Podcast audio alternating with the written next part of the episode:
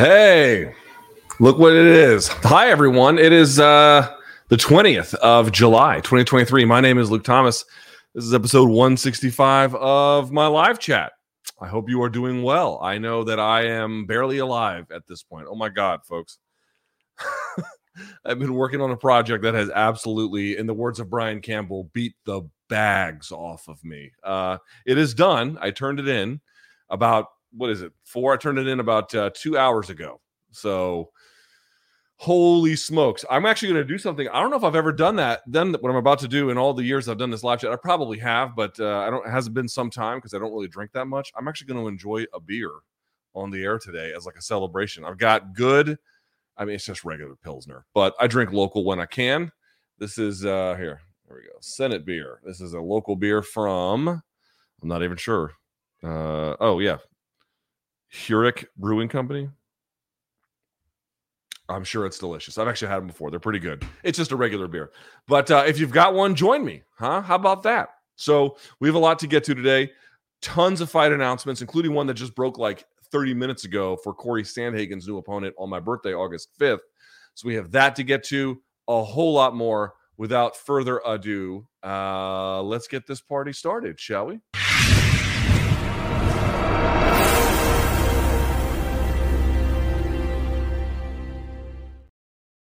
All right, there we go. All right, let's open the beer. Yeah, let's open the beer.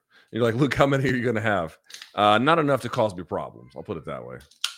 Uh, I just can't drink like I, I, once did. I drank for through my 20s and through my 30s, and uh, it doesn't really lead anywhere great. So here we go. All right, Arriba Baja Central Pineapple. Here we go. Mm. Okay, a couple of ground rules. Number one, we have a poll going on right now about who you think is going to win, Khamzat Chimaev or Paulo Costa. That fight for UFC 294 does appear to be official. Who's going to win that? We'll talk about that, I'm sure. Um, we'll put some other polls up throughout the course of the live chat. Participate if you're so inclined.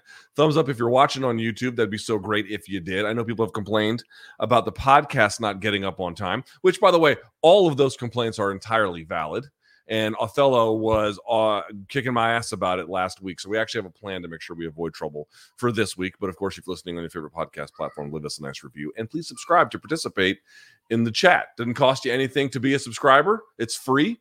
Uh, and if you want to leave a donation, we'll get to those questions at the end. Despite my family screaming at the top of their lungs during the middle of my podcast, and um, if you've got a follow up question to anything we talk about here, Othello will put it on the screen in real time through the super chat functionality. Okay. But if you just want the free stuff, I'm good with that too. All right. All right. Um, oh my God.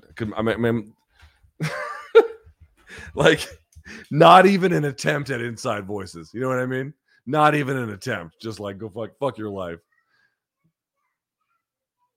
Oh my god, bro. Just unbelievable. Uh what are you gonna do? What are you gonna do? All right, I can see a little bit better that way. Let's pull up the questions. If we can actually, let's refresh first, and then we'll pull up the questions. I'm sorry I had to go at four the last two weeks. This is not a permanent change. My wife's been out of town on work, so I've had to pick my daughter up. Uh, we usually split duties, but I've had to pick her up in the afternoon. So this is the earliest I could get back and make this work. That's why it's been like this. But we'll be back to three, I think, next week. Uh, okay. Let's go to it. Here we go. Uh, first question. Luke, do you think it's possible that PFL buying Bellator could actually be good for the UFC long term? Good for the UFC? Uh, having a legitimate competitor could lead to their own version of the Monday Night Wars in a sense, which created a boom in popularity for both brands when it happened and ultimately led the WWE still coming out on top in the end. Well, like I'm not really interested in what is good for UFC in as much as I'm what's good for MMA, which often means what's good for UFC, but I'm not trying to you know, uh, sort winners and losers in that way. I mean, here's what I would say.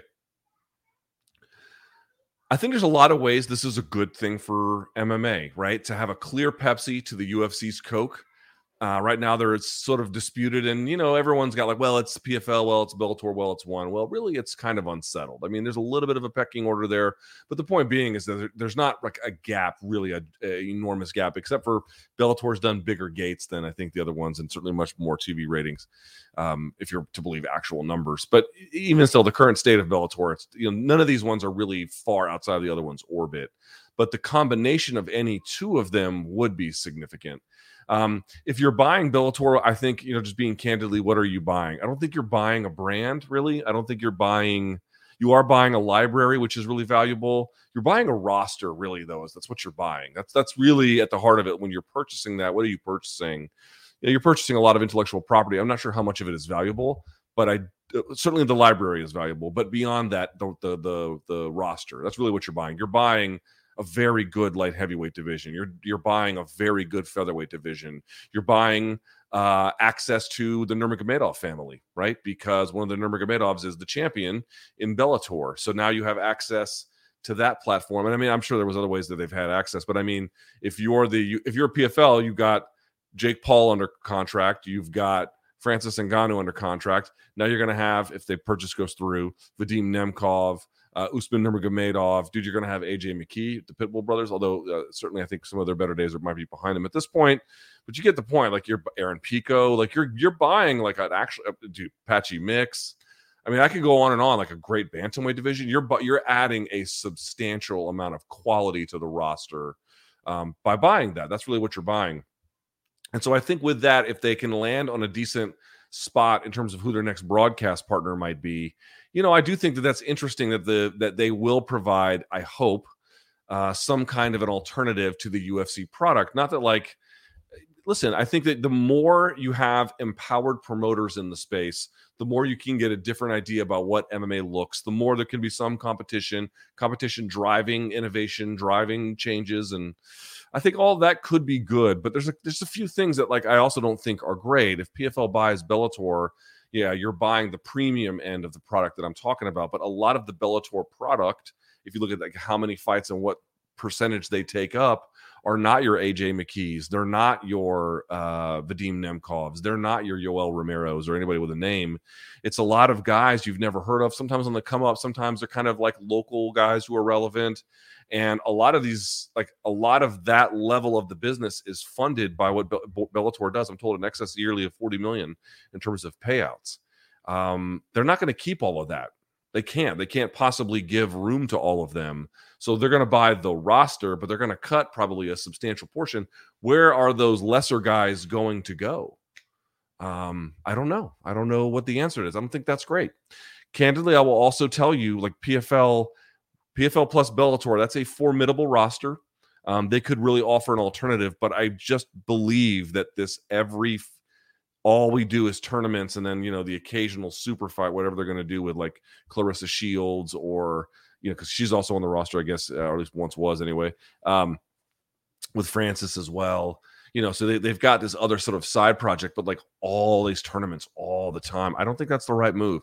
Frankly, I like Bellator's model better of the Grand Prix, uh, where you just sort of pick one and then you go with that, and the rest of them you can match make in that way.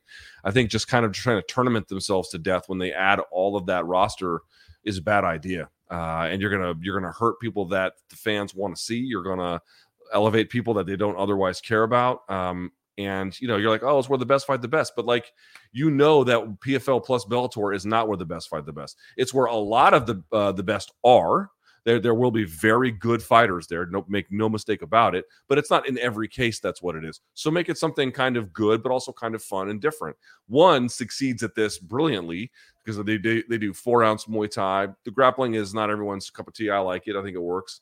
Um, you know, uh, and they've got the different rule set for MMA. Like that's a real alternative.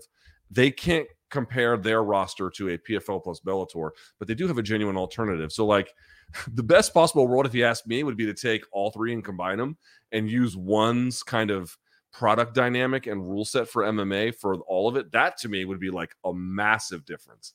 That would be like a really big power move. Um, but you know, who the hell wants to buy all of all of uh, um, one's debt? Yeah. Yeah, I mean that's just a regular old Pilsner beer original 20th Street Northwest recipe. So 20th Street would be uh, basically south, well, just west of um, DuPont Circle pr- before Georgetown. Uh, are there breweries out there? Really? I guess back in the day. All right. Let's see. Luke, I'm pretty high on. Uh, I'm still pretty high on Jalin Turner. Yeah, me too. But after missing weight in his recent performances, is there reason to worry about his development? Hooker is somebody that he, probably should have beaten at this stage in their respective careers. And I rewatched the Gamrot fight, and he was overwhelmed by the wrestling. Even the one knockdown actually came from a slip. Right, good point. Is it time for a step back in competition? Well, yes. I mean, if you're losing fights, that means that like you tried to reach that level, and he gave him. I mean, he came this close to beating Hooker. you know what I mean? Like not many, not many guys would have survived that. Um, so you know, it wasn't like he turned in some shit effort or something. I mean, that was a pretty pretty commendable effort. But you know, now that you bring it up, I would say that there's probably a couple things about him that stand out to me. Listen, he is obviously extremely talented, uh, and he has weaponized his frame. Like he uses his length well. He's got devastating strikes, great combination striker in general. Um, smart, good fight IQ in the stand up, right? His coach, Ozzy Dugulubgov, I have a lot of respect for. I think he's a very good coach. He's got some other ones too, but um, Ozzy, I think I covered in his World Series of Fighting days, and he's a very, very good coach. He doesn't really get his name is a little bit hard to say, Dugulubgov, but uh, he is uh, he's a he's a beast.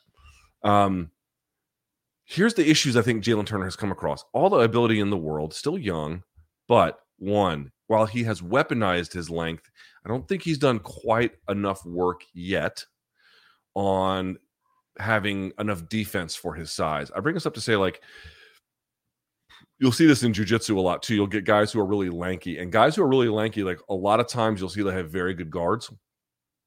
And guys who have very good guards in general have guards that are easy uh, or very, excuse me, very difficult to pass. But you know, when you're that long and someone gets in between, you know, the spaces you're trying to create, once they get through, it's much more difficult to reinsert something to recapture that space, right? So you have to be, you have to know a lot of different tricks. You have to have a lot of good ability to maintain guard, so not let people get past certain points of contact because there can be certain liabilities given the way your frame works where that can happen. So you'll see a lot of guys they, will do like Toreando mobile passing or guys with long legs because once you get past it and the knee comes inside for like you know knee on belly or whatever, you're you're you're sitting pretty. You're in a good space. So to me, that's more of like on the grappling side of things, but it's illustrative of what I'm talking about on the defensive side of things. Really, in all the departments, I don't think that there's been enough work to work on the very specific realities that someone with his frame at that weight class uh, faces. I think he's certainly put in an enormous amount of effort. What I'm saying is, I don't think he's there yet, uh, but he's in good hands, and he does seem quite talented. So I think he will get there. Um, I think the other thing is, from a like a competition standpoint, the la- like the Gamrot fight and this one too, it felt to me like um, he faced levels of resistance that he didn't fathom about like a lot of these guys visualize competition or they've been in actual fights where they got pushed pretty hard and then they, you know, it, it went whatever way it went. In like the Hooker fight and the Gamrot fight, it seemed like he was up against a level of resistance that he had not imagined before. He had not contemplated what that might look like at those junctures for different reasons. Gamrot wasn't like beat up in that way. Uh, but Dan Hooker's like ability to survive and then get the takedown, like I, there was a kind of a, almost like a look in Turner's face, just I think from inexperience around that. He had not really ever faced a guy like, dude. The reality is facing a guy like Gamrot, facing a guy like Hooker, if he can really use those experiences, dude, they might level him up. You know, that these are the kinds of like, whoa, you know, you performed ably, came up a little bit short. What lessons could we learn? What could we implement that would have made the difference in those contests? That's a real doable thing for him. Uh, some of it, I think, is a bigger problem that has to be worked on a little bit more slowly, but some of it seems a little bit more specific as well, and maybe just experiential. So I, am still pretty high on him, actually. Uh, but what I would say is those things, uh, I, I, I feel like they have to be addressed in order to get to the next space. Uh, you have to know what consistent resistance through 15 or whenever he gets there 25 minutes looks and feels like. You have to realize with your frame. It's going to weaponize certain things. It's going to limit others. Having an understanding about how to surf one, you know, while avoiding the other would be to his benefit. Um, good question. See, this part's easy. Look, I know you don't like doing interviews, but on the rare occasion when you have or want to, what's the preparation process like? How do you choose your questions? And what things do you consider while conducting the interview itself? What tips would you give someone who's planning to talk to fighters? Thanks for all the great work. Uh, yeah, easy one. Um, first of all, in my case, I have some ability to deliberate through this. Uh, so you know, I don't get to, I don't have to interview everyone that comes my way. I can kind of pick and choose. So one, I get to pick people who I think are better at conversation. That takes actually away a lot of the problems.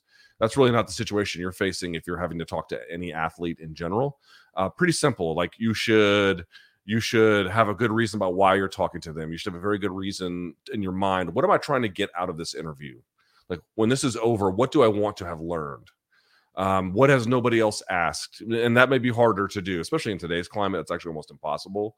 But to the extent possible, is there something that they haven't gotten out of? Is there a way to, you know, um, do I want to build a relationship with this person, or is this merely a transactional one and done kind of thing? That would happen a lot to me at SiriusXM. Like I'd be trying to talk to fighters, and then what would happen is famous people would use they would do like the the hot the car wash where they would do like a bunch of Sirius XM shows in a day or two days. So I got to talk to like Laurence Fishburne about like John Wick movies he was making, stuff like that. Um, so that's a little bit different, right? Where it's just a one time thing. Um, you know, so you should know what you want to get out of it. You should know about these people. You should look at their social media. You should read interviews with them. And then you should have sort of like a real basic understanding of how to guide the conversation. What are the points I want to hit? What are the questions related to that? What might be a conceivable follow up? And if you're really nervous, you can just follow that to a T. My model of recommending things is listing the topics that you want to get to, wording the questions as organically as you can, and then leaving a little bit of room for potential follow up or a change in direction based on what else they might say. That's about it. Yeah. All right. Uh, Luke, you recently mentioned you're nowhere near where you thought you'd be in your career. I'm not nowhere, but definitely not close enough. Yeah. Can you elaborate on where you'd like to be? I asked because you seem to be on top of the game as a CBS analyst. Yeah, I mean, this question got a little, or my answer got a little bit misinterpreted. I mean, again, dude, like I've, you know, among my peers, I've done pretty well. Like, there's not many people who have tried to do what I've done and have gotten further. You can count them on one hand. You count them on a couple of fingers. Uh, it's not many. So, like, I feel very good about that. Don't misunderstand me. It's just, um, I'm not satisfied with that. I'm not, and it's not even it's not even that. It's like um, there's a certain kind of level of popularity. But the problem is, dude, I, I mentioned this before. Like I, I think I can produce. I think I I now can produce content that is um, that that can get me there. I do believe that. Uh, I just think the way I've been going about it for a long time, I had a misunderstanding about, um, I think who I was, and I think I have a bit of a better sense about it now. And so there are, i think there's a real potential to to get there but you know it took an understanding such that i have any of self and understanding of purpose and understanding of what works and what doesn't to get there. And that was a big big big process of trial and error. Also like my appetite has changed. Uh, do you guys know what a milkshake duck is? You ever heard the term milkshake duck? It's a strange term a milkshake duck is uh it's a, i think it's a term that came out of like internet lore somewhere where it's like you learn about some like some viral story pops up. And you learn about someone. And you're like wow this person's really interesting. It's like this heartwarming wholesome story like man saves uh you know uh toddler out of burning building or something right? And like wow what an amazing story. And then you learn more about the uh you learn more about the person who was the center of that story then it turns out it's like oh but they were you know they are uh, wanted in another state for murder or something like that right? You're like oh oh this person's awful. I mean they did a nice thing but they are basically you know awful. I have run into a lot of that in this industry a lot of that and uh kind of tired of it. Kind of tired. A lot of milkshake ducks in mma i feel like um and uh it is i think it has made me resentful um I don't know what to the industry and per se, but like almost like resentful at myself that I didn't detect that earlier. Uh, it's complicated, but I understand that I have worked hard, and dude, I've said it before. Like I am well taken care of by CBS. I am well taken care of by Showtime. Uh, I'm extremely grateful for that. I want folks to understand. Like I feel like I know I know I've built something. I, about that, I am certain. However, uh, I've not built nearly enough. I've just not built nearly enough, and I can be honest about that without feeling bad. Um, yeah. Here we go. Uh, Luke, you've discussed how much you dislike That's funny. Luke, you've discussed how much you dislike much of the MMA world outside of the fights themselves and how many fans lose interest after initial fervent love of the sport. Okay. Has your distaste for aspects of the sport grown over time as MMA has grown more entw- entwined with politics, human rights abuses, and worker exploitation? Do you feel that there will be an inevitable point when you're done with the sport entirely? Yeah, sure. All of it and then some. Yeah. Uh, yeah, there's no way. There's no way to say that that has not been the case. Uh, there, it's. I mean, the, the actually the politics of it i know that this this will sound uh, impossible to hear if you're deranged but to the non-deranged believe it or not the political persuasion part is less a problem for me i really i mean that's something i don't care i think all of us would be a little annoyed but i don't really care that much actually about political differences rather it's less that it's more uh, it's some of that but it's more about the unwillingness to repudiate loathsome characters right? That's really the issue. Uh, but you know, I will tell you, like, I think MMA is really bad in that regard. But then you look up, you know, you look up why the why the Rumble in the Jungle was in Zaire, and you're like, oh right, this has been going on forever, and you're just ignorant to the fact that uh, polite society, eh, not in totality, but in large part has left combat sports, and uh, the other part that is not polite society has filled it in. Ta-da! And uh, I, you know, I think if you have a love affair with, and also like the way in which I discovered um, everyone discovers MMA in their own way. Like, how did it enter your life? It entered mine on the martial arts side of things. So to me, I always had that prism with it. And so that got shattered. But I mean, I will just tell you, like, if you watch combat sports long enough, um, and about MMA in particular, it, it all the life cycle is so predictable at this point. I, I know I'm right, right? Like, and I don't say that usually like a very like uh I don't know, but this one I'm I'm feel I've just seen it too many times to not be able to tell you. People come into the game and MMA has an ability to just grab you and shake you in ways to like capture your imagination, unlike things that maybe you've ever seen before. Certainly that was the case for me but like based on like the testimonials of what I hear from other fans, it's this moment where you take it and like you're just never the same afterwards. Like you cannot believe what an amazing sport this is. You cannot believe what these athletes do. And there was a time when we had a real underdog attitude. I don't know if current MMA fans feel that way, but certainly, you know, from 2000 whatever on up, uh, there was this real like you know we, well first of all was it clear that MMA was even going to survive and then you're like maybe it can do it maybe it can do it it was like the the little engine that could so whether there was this rat it was a cause dude MMA was a cause back when uh, some of us were coming up in it like and we were you know you wanted to hold politicians accountable so could the legislatures would pass laws like in New York to get it legalized. And dude you know you knew that there were unsavory characters. You knew it was violent. You knew there was like a rougher industry. But it was it still it was still beautiful. Like the longer you stay in mma the faster well I, I, not even fast but it will just inevitably look much uglier over time. You you have no choice but to find your way there. And i don't know if that's exactly what puts people off rather than they have these hot love affairs and then their life moves to a different way. They don't have time for it and they kind of lose interest. And so that that watered down model kind of like it doesn't cause exits as much as it facilitates exits that would are easier to facilitate. Um so the point i'm trying to make is you know when i came up there was this sort of like galvanizing bond about it and and some of the reasons for that galvanizing bond are gone in, in a normal way some of it are gone for awful ways. But you're asking about like the human rights abuses and worker exploitation. Now, exploitation, I think a lot of people are going to say a charged word. They only think like slavery or something, or you know, I don't know, illegal labor in some kind of way. Uh, that's not what we're saying, but um, if you believe that the UFC at this stage of its development has turned into a monopoly on the industry and that the fighters don't have any federal regulation to protect themselves, and you can ask like, are they getting the money they deserve? Tanner Boser speaking about the the Rock shoe deal where they don't get a penny and they have to wear these stupid ass shoes. You know, in my judgment, uh, whatever the legal definition might be, that's exploitation in a, in, a, in a, very defensible way. So that's what you're talking about there. And the human rights abuses. Now, obviously, no one in MMA that I know of is directly doing them, but you know, this relationship to an inability to reject Ramzan Kadyrov, dude, it's such a moral stain on the sport that people do business with this guy and that that this is just kind of well that's just what people do. I mean on some level you do have to accept it because it is prize fighting right? And like you've got to get the bag whatever way you can get and if these guys are going to be economically denied one way then you know in a world where shadowy people have lots of money the, the incentive structure is going to be strong for them to take it okay i can understand that too but the reality is the reality is it's fucking gross and awful and deeply evil to do business with a guy like that just period.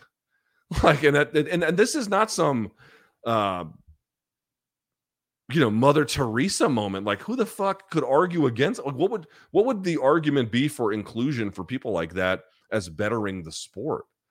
Um, it's just absurd, and I really am like shocked that the you know U.S. government, which has banned people from doing business with him, like staying out of this. I mean, I, I don't know what the rules are related to independent contractors from another country doing business here. This is a very complicated matter, but it's bizarre. It's truly bizarre. Um, and like such an indictment of just how it's not, it, um, dude, to have an indifference in your heart about the animating causes about why people are against him you gotta be you gotta be cold inside and like not in a good way. Like you have to be like part of you is morally stunted or you know you're you're the calculus that you have to make is frayed uh in uh, in terms of the logic required to ignore it. Um yeah so like i don't how, how can you watch that all the time uh, you know, and then to see how athletic emissions are not and uh, over time not sharing purse numbers, working on behalf of the promoter, like fucking the fighter every different way that they. The fighter still like like they're the least protected entity in all of this. It still maintains this way. Like, and when you begin to really see that and how the sausage is made, and yes, certain guys get um, a lot of money in life. And then certain guys, it's like this would be a better alternative given the other factors they were up against. Okay, like none of this stuff is is always easy. None of this stuff is uh, it's it's messy, it's complicated, and I, I can accept that as well. But there's a few things like, dude, like saying no to a guy like Kadyrov, dude, this is not a difficult moral question. It's not difficult, man. Like it's not hard to parse that. Um, some ones are part harder than others. Like you know Francis's case about taking the Saudi money, like that's a difficult one, and there's a strong debate about it. But when you've had his life and you were 10 years old working in the sand mines, like good luck convincing him otherwise. You know what I mean? Like so these issues, it's I, I want to be as clear as I can. I'm trying to be as understanding as I can. But over time, it's like, dude, people just don't give a fuck in this industry. I said this last week. They don't care. They don't care. How can you be exposed to this over time and not be bothered by it? You have to be dead or a moron dead inside or a moron like or or or or I will say this very confused um and I mean that genuinely because it's it's not fair to say that everyone is dumb who does it that's not true that's silly but I'm frustrated by the situation, and I will say that there are a, a, lot of very confused people, and I'm so and I and I really don't think that like the end of the story is here. Like the government has to be paying attention to this, dude. They have to be. I'd bet my life on it. You know, I'd bet my life that they're watching this and what I don't know what they're doing about it. Maybe nothing, but I bet they're watching. Um, seems like there's way too much. That's way too easy of a problem to make to to get caught up in. Uh, if like if you're just gonna like do that kind of stuff, not, not for the UFC. I mean, the UFC is pretty good about staying in compliance with stuff like that, but the actors around the space in MMA, I don't know, dude. I don't know about that. So yeah, stick around long enough. It's not to say that the fights won't be beautiful or that the athletes won't be uh, capable of incredible things, but it will look much uglier to you over time. All right. Here we go. Luke, with the trend of immediate rematches increasing in frequency over the last decade, what do you think should be the required level of establishment before a champion earns an immediate rematch? No, it's the same question we get all the time. It's a fair one. Um, everyone wants it to be like a better criteria, and I certainly would like to see one kind of fleshed out. But the reality is, every time someone tries that, their answer for it kind of sucks. You do want to have the match. Honestly, to me, like it's not a great system, but the market pressure in terms of like um, not deli- well, it's it's complicated. I would say this. Um, the give and take between the promoter and the audience about what's acceptable, what's doable, what's even good, what's appropriate. It's really it can get it can go sideways all the time, but that's a up up to this point, this is a better one than I've seen than other models that are either too bureaucratic, like when you get to sanctioning bodies about who is you know the appropriate contender. Those and by the way, those are open to corruption, obviously. Um, honestly, the, get, I, I I believe in giving the matchmaker latitude, but I also believe in giving the matchmakers feedback, feedback at the turnstile, feedback at the social media thing, feedback with your purchasing decisions or whatever they mean. Giving them feedback so that they can get a sense of what the market will bear, what's what what they like, what they don't, what's what's useful, what's not. I, I tend to think over time you'll actually get better results that way. Although you know you're like, well, we had too many rematches, right? And so like, but the other problem is too, like flyweight, for example, like we always should have another one. Brandon Moreno might take some time off, but the problem is the division. Same at light heavyweight. Guys have strengths in different areas, but the difference overall aggregate difference between them is not substantial. The difference between DJ and his field on any given night, of course, it can be less, but in general was much wider. GSP at his peak, the difference between him and the field, even Koscheck, was pretty wide and and Silva and Jones and whatever. But the difference between these guys now, the differences are much much subtler and not always useful and not significant in size. Um, and so you're kind of getting what you're getting. We and also like having quadrilogies is something you see in boxing. You know, Vazquez Marquez was a big one. Um, I think it happened like you know 10, 15 years ago. It was a big one on Showtime Boxing, as a matter of fact. Um, you know, you can get these quadrilogies they I think they wanted to like start doing that a little bit as well, kind of lean into what boxing does a little bit more, maybe even in some cases a little bit better. Uh, I, I grant that they've gone too far, but um, but I understand like why Figueiredo and Moreno did this, and now why Pantoja and Moreno were kind of in this. They're all really good. They're not just like there's just not much better than the other one on any given night. It doesn't seem like you know maybe Moreno was like a little bit better than Figueiredo. Okay, fair enough. I, I wouldn't I wouldn't argue too much against that. Um, maybe you could even argue he did beat Pantoja if you care more about damage than like what control position means. Okay, all right. But eh, I, I just don't see an argument to su- suggest that like there's a, a wide gap between them. So this person asks if the UFC acquires Bellator or a significant portion of its roster, then what divisions in the UFC will be impacted the most? Will any division see their current champion or contenders dethroned? Dude, there I no one wants to admit this, or not no one, but few would want to admit this. And I know this because when the Strikeforce guys came over, those guys, oh, everyone in the UFC, these guys ain't shit. This is these are the B League guys, and they came over and beat the living fuck out of everyone in the UFC. Ditto for of it, not not necessarily all at once, but eventually those WEC guys too, because they were the little brothers. Remember, WEC had initially, you know, dude, who was the 205 champ? Was it Steve the Cantwell robot? Or no, sorry, Steve the Cantwell robot. Steve the robot Cantwell. I mean, you know, that's what we're talking about. It was over there. And uh, you know, so they they had to get rid of those divisions, and it was 155 and down. And you know, how good is Cerrone? How good is Henderson? How good is all these guys? All these guys are B League guys.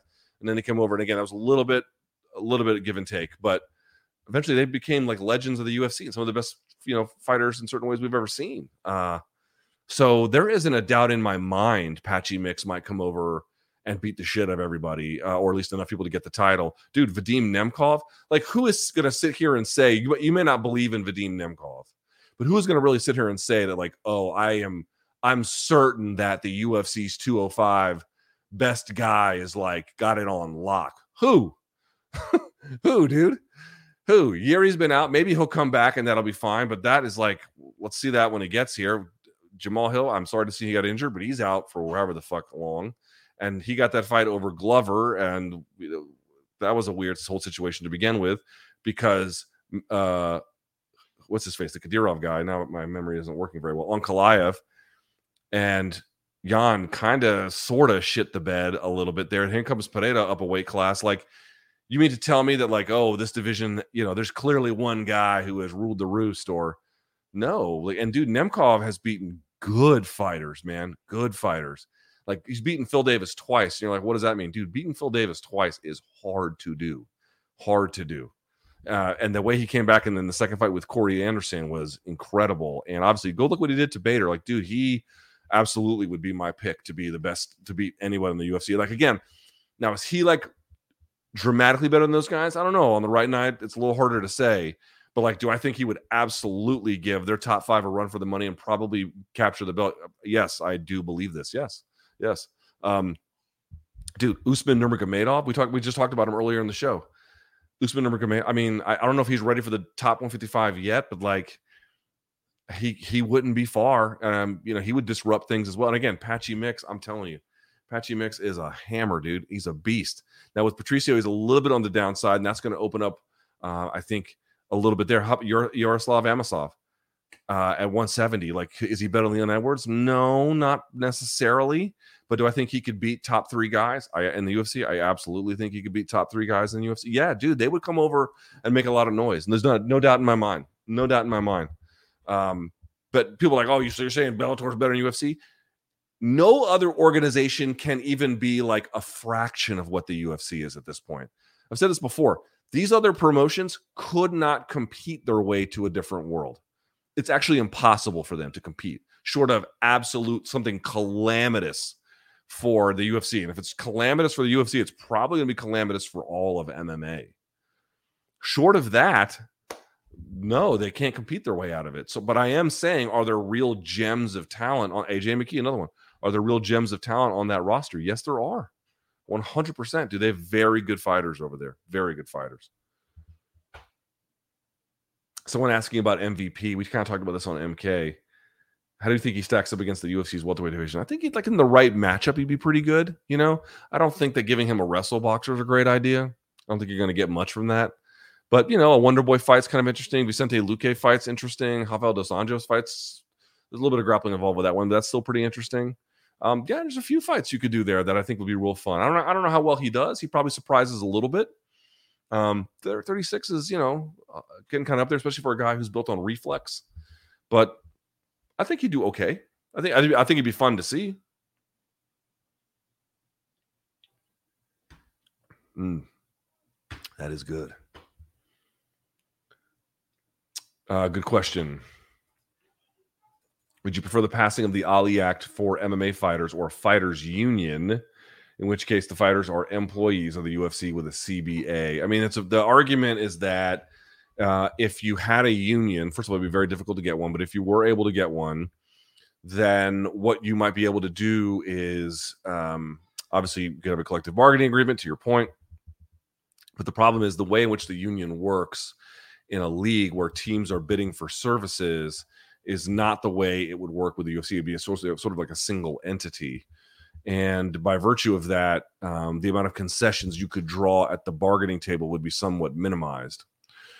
So it's a question of like, yes, it would be better with a with a union, and it would be better with a CBA. I think no one disputes that. But the question is like, how much better would it be? The best way to do it. The argument with the Ali Act is, well, you wouldn't have a union, you would not have a collective bargaining agreement, but you would potentially have a degree of contractual freedom and built-in industry limits that make it much more likely for you to bounce between promoters. Um, you get the independent ranking. Uh, you'd have much more ability to audit promoters. You would have the ability to be your own promoter and to then go into fights for yourself, um, like we see Canelo and Floyd and everyone else do. I think again, Francis is doing. Dude, Francis is getting two checks, getting that fighter check, getting the gimmick check. That's the name of his company. Getting two checks, two checks. You know, this is what I mean. Like all of these kinds of ways that open the doors. Now that again, there's a big debate. Like the MMA side has a, a middle class in ways that potentially boxing does not. That is largely true. Um, so there's trade offs in every direction. I'll just say this: at this point, I take any of them. Uh, the other part too is if you had a CBA that that might entrench the UFC as a legal monopoly. Now, not every sports league in the in the country is a legal monopoly. Um, some are, some have, some have that, some don't. But so it's not a guarantee they would, but there's a chance you would certainly you you could you could risk entrenching that position. Um, so there's it's trade offs in a few directions. Hard to defend a title in the flyweight division. Who do you think will be next? So you have Moreno, Albazi, Mokaev, Royval, and Taira. So of the names you mentioned, Moreno obviously is championship caliber. We know that for a literal fact. Uh, Albazi to me is championship caliber. He is obviously very good. Mokaev is young and talented, but it's way too early to tell. I mean, the fact that, the, yeah, too early to tell. Uh, Royval, very skilled, but defensively has liabilities that are going to cost you at the championship level. And Taira, not skilled enough yet. So there you go. Uh, someone asking, here, I'll put it up on the screen. Appreciate all the uh, Lukeisms you've added to the lexicon, like wood, shampoo, donk, clown, penis, dot, fart. Would you be able to tell us where Sent to the Land of Wind and Ghosts front come from? I had a producer, how long ago was this? 15 years ago, something like that, who said it to me one time, I think impromptu, or it was like a video. It wasn't even quite Land of Wind and Ghosts. Like I kind of editorialized it or changed it a little bit. Um, it was something like that. And then I kind of settled into like the slightly wrong version of it, but the slightly wrong version of it sounds better. Land of Wind and Ghosts. This is this is the best to my memory. I could be getting some of these details wrong, but that, the way I, that's the way I remember it anyway. Uh, I was an old radio producer, and uh, this is like a semi halfway remix on it. It just is such a good way to describe it. You know, I feel like that anyway. Um, that's a good question. Take on the normalization of sports betting in modern MMA media. How do you think social media sponsoring of gambling will affect the next generation of combat sports fans? And do media members have a responsibility in the promotion to such their audience? I will tell you, we've we've been asked this question before. I won't belabor the point here, except to say, um, I don't really have much of an issue with it in fight sports. I, I, I will tell you candidly, uh, if you've been in the fight game long enough, odds long before this gambling revolution ever came around were a big part of fan discussions. It was a big part of what fans were talking about online. It's what people are talking about. The fight capital world, or at least certainly North America and, and much of the world, is Las Vegas, a literal gambling hub, uh, a world famous gambling destination. You know, probably second to Macau worldwide, but with the fight game there, in the proximity, it has always been related to odds and the fights. Now, this new component where people are giving out betting advice and uh, what's your relationship to any UFC fighter, and that's a new frontier that definitely is taking some going through some growing pains. Fair enough. But I don't really worry about this part of it. If you it, fight sports and gambling are inextricably linked and they have been since the dawn of athletic commissions in this country who were there in part to stamp out illegal gambling on the fights. That's part of what the original New York Athletic Commission was tasked with doing. So to me, I know that it looks like it's this big gambling revolution, and it is, particularly on the sports gambling side of it. 100% all of that is true. What I'm trying to say, though, is this was just a slight maturation of what was long-standing practices in fight sports. It's a big change, I feel like, on the other side, um, in terms of what relationship the average consumer of the NFL or of whatever. I don't, I don't know about the European soccer side. I can only speak about American sports, MLB. The relationship that those news outlets, whatever, had with gambling before the revolution, they have taken a dramatic turn. Frankly, I think the question is more relevant for them I think asking people in fight sports to be like, what are your thoughts about gambling? Yes, you need guardrails to avoid what has happened with this James Krause situation, whatever inevitably ends up coming of it. But short of that, you got to let the fight game have it and just stop worrying about it. No pearl clutching on this one. I'm not saying you're pearl clutching. I'm just saying, as a, as a general rule, no pearl clutching on this one. Have you seen the UFC's weird matchmaker sweepstakes? I've seen it, but I don't have anything to say on it. Uh, Luke, is Holly Holm the modern day Gabriel Gonzaga? Pull that one up. A fighter who got a career defining win, archetypal of their normal style, had mediocre results in the years after, yet kept getting big name opportunities off the back of their big win. Let me look up. I haven't looked up Gabriel Gonzaga's resume. By the way, Gabriel Gonzaga is a very good black belt um, in the gi, especially. Let's see. I haven't looked up his. Obviously, he has the Cro Cop win. Let's pull it up here. What do we have? God, he went 17 and 12. He fought in 2018. Good Lord. All right. Um, yeah, so he had the loss to Werdum early, but that was back in Brazil. So that was before he was even in UFC. He had the big win over Mirko Cro Cop. Then he lost to Couture. Then he lost to Fabricio again. Had a couple of wins, lost, had a win, loss. Brendan Schaub, of course, beat him 121. Had a couple of wins, lost some decentish wins. Yeah, I don't know. I don't know if that. I don't. a fighter who got career defining win archetypal of their normal style. No, I mean the head kick KO, dude. That was like a like again, dude. Gonzaga's background is jujitsu. It's not striking. Um, so I don't know if that's his normal style. And we immediate results in the day after get big no two back to back. But yeah, he had a bunch of no name opponents too. Yeah, there's a little bit of symmetry, but I think it's more a little more overstated in this particular case. DC and RC predicted that Islam will fight someone lower ranked. Considering their association with ESPN, I'm just guessing Chandler. No. So we now know this. You know what? We can put up a poll about this if they haven't, if they have time for it. We can put up a poll on this. Um, is this the right opponent for Islam Makhachev. Would it should would you have rather seen Volkanovski? Would you have rather seen um, you know, even Chandler, anybody else other than what it is? Um, Leon Edwards was another one that got thrown out. Would you like to see any of these other ones? Take the poll. I'd be curious to see what you guys think. And then I'll have Othello, whoever, send me the numbers here at the bottom at the end of the show. But I will say that uh, I, I love this fight. I mean, I realize that Islam won handily the first time. About that, there's not much debate. Uh, I think we can comfortably say that. However, I think Charles, he already looked to me against Dariush like he tightened up a few things that were in need of tightening. I think he'll have a much better fight a second time around. I don't, I would still favor Islam to win, but am I curious? Sure. How do you say no to a Charles Oliveira fight for a, UFC title? How do you say no? Like, how do you just say, oh, I have a better idea? I can't, I can't, I mean, this is, it's in the weight class. He beat, like, dude, you beat Benil Beneil Dude, I, I, I, everyone was got, getting down on Beneil because he lost you know, in a sort of a fairly ho humish way. And I'm like, dude, that's a quality win. I mean, you could say people could say whatever they want about Beneil Dariush, dude. The tape on him is clear. He is mega talented, mega talented. And Charles kind of just now handled him as a strong word, but when he started moving downhill, that was it was over for him, dude. He looked great. He looked great.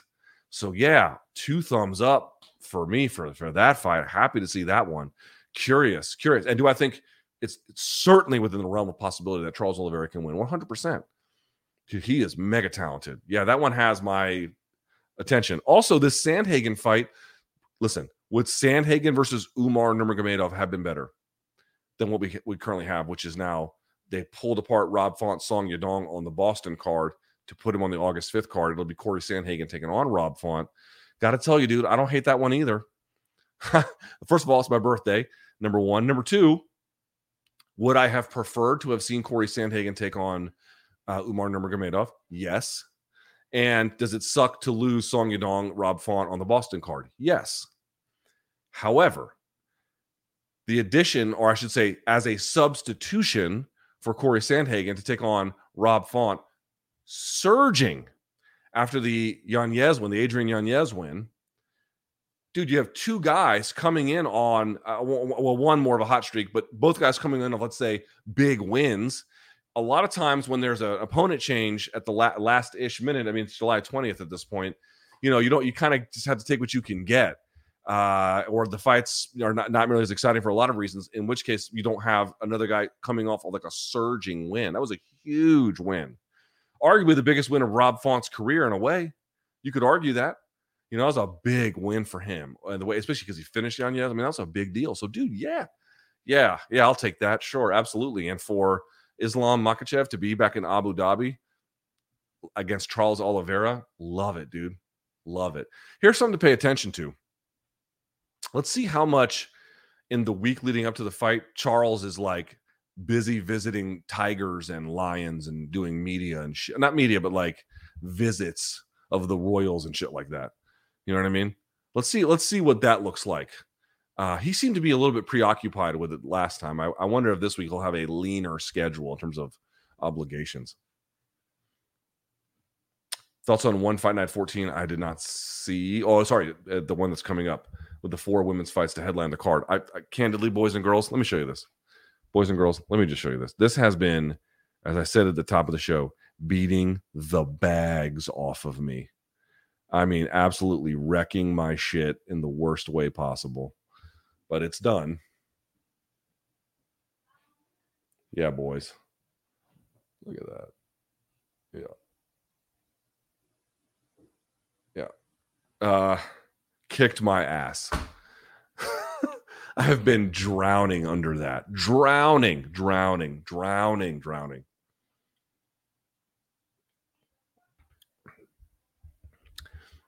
You know what one of the biggest issues was? I'm not even doing a bit. To if I'm doing this for my personal YouTube channel or like a different scenario, uh, I don't have to do this. But when I do it for Showtime, like when Showtime says, "Hey, we want one of these," they make me use the clips. They make me like the clips that I pull are from the broadcast themselves, like the what they call the the uh, the program feed. And it's these like insanely high def videos. Like these videos are like each one each file they send me is like like 150 gigs 200 gigs like, like massive thing. And my pc is very good but i taught myself how to edit video shocker and i did it on a mac. And so my my mac over here is this old piece of shit that was never high powered to begin with dude it is a nightmare to edit video on that thing so that has been uh, I, I got bailed out by my producer, but even trying to mess with that was a fucking burden. Let me tell you. All right, let's see here.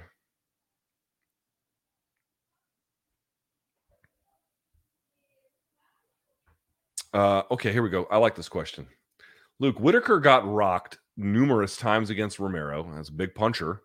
Pretty much got KO'd twice by Izzy in their first fight. Uh, uh, one and a half times, but okay. Got rocked and dropped by Darren Till, got rocked by Cannonier, and got rocked in the second fight against Izzy. I'm starting to wonder if maybe on top of everyone underestimating Du Plessis, we are missing the possibility that Rob's chin may have just finally cracked after you. I don't think, do I think we talked about this. How likely do you think this possibility is? And if true, how do you think he fares in the division from here on out with the reduced reaction time and durability that typically accompanies a fighter's chin being cracked? So it's a good question, but I think we did talk about this. Guys, there's no doubt in my mind it's been compromised. These chins are they're not finite. I'm sorry, sorry. Quite the opposite. The capacity to absorb damage, it is finite. You know, whatever model you want to use for how much it can absorb, there is a limit to it before problems emerge. Dude, I remember when Liddell had an iron chin. I remember the years where Liddell would walk through big punches. Um, as like known as a guy who could eat a punch. I remember this distinctly, you know. Uh, and then it goes, and then you're just you're just it doesn't work anymore, dude. Like Edgar used to have the most absurd ability to recover, and partly that can be related to conditioning, but nevertheless, and then it just went, it just went, and when it goes, that's it. So there's no doubt in my mind, dude. You can't fight the guys he's fought and come out of them the same it's just uh, Tony Ferguson, same thing. Like his capacity to absorb damage has been massively compromised. That's why living on your this is why I always say about Izzy. You know, people like, oh, Izzy paints his nails and he calls DDP the N word. You know, I don't like the fact that he was hanging about hanging out with Zuck, but you know, uh, your mileage may vary. The point being is he does something that makes him happy, but pisses off the rest of the world one way or the other. But his style, even with all the fights he's been in, and he's taken some damage too, but even with all of the the fights he's been in, in general, he has done a really good job to preserve himself, and I think that that kind of ability will uh, serve him well when his fight career is over. But you're asking about this, yeah, dude, one hundred percent. Uh, there's dude, how can you fight Romero twice, Izzy twice? In the second fight, he didn't get hurt that way, but you know, fought him twice. Fight Darren Till, fight Jared Cannonier, and fight Du Plessis. How can you fight those guys in that amount of times and you're going to walk out of there just fine. It, dude, it's not going to happen. You are going to leave. Teddy Atlas always talks about it. You are going to leave a piece of yourself in there against dudes like this. This is why the fight game has to work, where you get in, you make a shit ton of money, and then you get the fuck out. That's why that's that's that's the only model that ever works. And if you're not under that model, don't do it. Like seriously, this is the only way it ever makes sense because you're going to get fucked up in this. Who did I just see? Ian Heinisch. Ian Heinisch is taking a break from his career, removing himself from the USADA pool due to lingering concussion symptoms.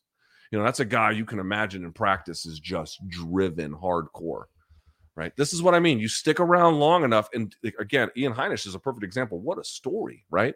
Made all of these mistakes in life, was drinking, homeless, ended up at Rikers Island. I mean, just the, I mean, was a drug mule. I mean, just the most absurdly poor, insane decision making ever turns it around in the best way possible. You can only feel good for the guy.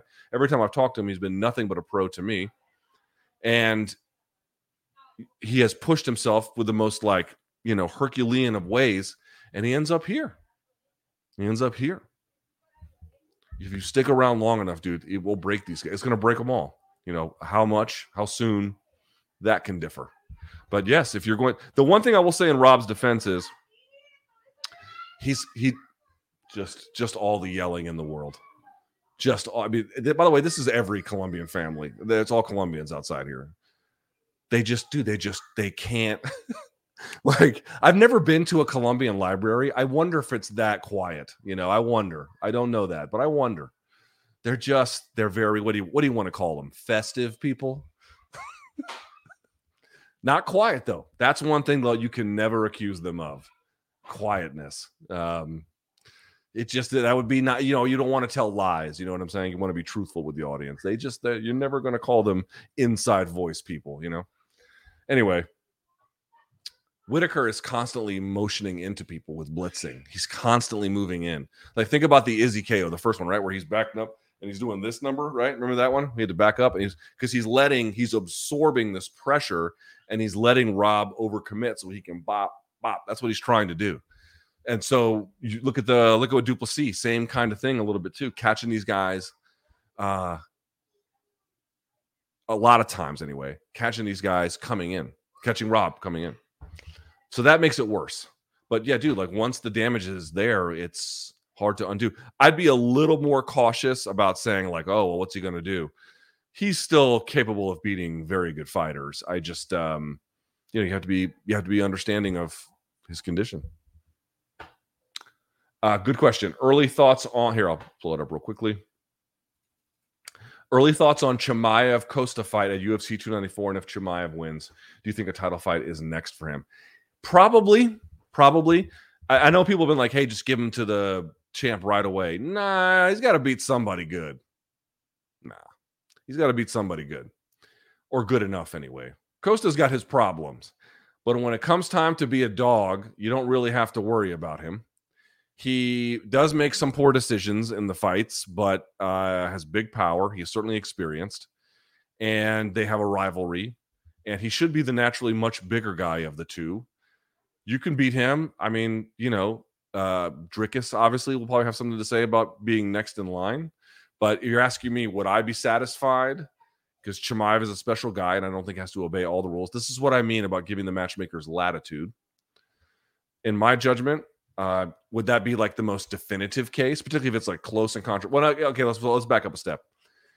If it's close and controversial, then I don't know. I think then it becomes a little bit more of an issue. But if you know Chimaev comes out of this, let's just say positing, looking good, I don't mind a promoter fast tracking guys. I just don't. You know, I, you you you need to not trust them per se, but you need to trust. Got to bar, to borrow from Joel Embiid. You got to trust the process a little bit it can go sideways all the time, but I still feel like it's the you're going to get better. Having that latitude in general will make other kinds of fights more possible that you do like. Um, let's see.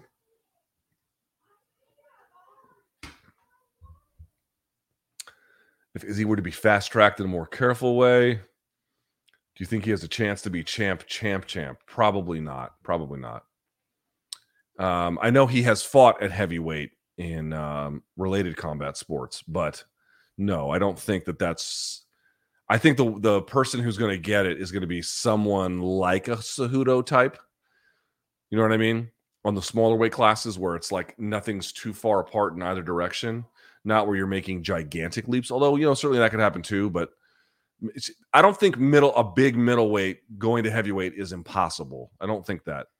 But I don't think it's as likely as someone trying to go from 125, 135, 145. And by the way, Cejudo got damn close to beating Sterling again, which would have set up a Volkan. I don't think he would have beaten Volk, but you know, Volk's an all-time great. Like, you know, it's that's a tough assignment. Um, okay, I do like this question though. Uh, Luke, there was a time prior to Dana White's slapping incident with his wife when Brett Okamoto appeared to be Dana's guy for one-on-one interviews. Then Brett Okamoto asked Dana questions in relation to the incident at a press conference, and Dana didn't like the questions. I have not seen any interviews between Dana and Brett since the press conference. Do you have any thoughts about the situation? Brett hasn't done a one-on-one with Dana since it, at all in 2023 because that was the slapping incident was New Year's Eve. Well, I guess the slapping incident was New Year's Eve. When did we find out about it? Was it New Year's Eve? Was it like roulette around New Year's? I, I guess it must have been. Um, listen, I do not know the inner workings of the relationship between Brett Okamoto and Dana White, but would I be surprised even a little bit if this was the case? No. Do we know for a fact that Dana White has retaliated against media members he's gotten sideways with 100%. Josh Gross a long time ago. God only knows how many things you've heard about Ariel Helwani. I don't know what they have or haven't done to me. I don't think they care about me enough, but uh, I am told that I'm not well liked. You know, I've been told that by people on the inside. So, um, you know, there is no doubt in my mind, not whether or not it is true. There is zero doubt in my mind it could be true. In fact, I'd be shocked if it wasn't. And by the way, it's not just him. Fighters do this all the time, all the time and they go through periods where they don't talk. Now, I've not spoken to Jon in a long time, but um, I know that Jon's had beef. Jon Jones has beef with other fight, uh, excuse me, other media members, and they more or less have resolved their differences uh, over time. Um, but they, you know, they had long, what do you want to call it, periods of probation or something, where fighters just won't talk to certain guys, and managers will do it too. Like everybody in the industry does this silent game shit, you know, because they're adults, right? I mean, that's that's how adults handle it, really. Um, but okay, neither here nor there. I wouldn't be shocked at all. I wouldn't be shocked. I mean, this is why this whole thing, like, hey, we don't tell guys what to do here. Well, well, I don't know how true that is. Like, if they had issues with um, the human rights record of countries that they visit in the Middle East, um, would they retaliate against them, or would there be some kind of issue with it? I, I don't know, but I'd be curious to find out. I'd say that much. And if media cause enough trouble, like they're going to cut off access or stop giving you interviews or not give you a credential or like they like i'm not making this up. They've done this shit in documented ways to uh, innumerable other talents. So you know whether or not that's the case in this one you'd have to ask brett. I don't know. But it would fit a it would fit a long pattern of how this works not merely among promoter to media member but everyone to media member in the industry. Like everyone thinks that the silent treatment is the best way to get, apparently the best way to get coverage, or, or you know, I, I don't know what they think, but like fuck this guy, I'm not going to give him interviews or something. Um, okay, you know, okay, this is the, but I mean, this is like I made this bar. I, I I don't know. Again, I don't know what happened to Brett. I hope not. But like for me personally, this is why I punted on this shit a long time ago.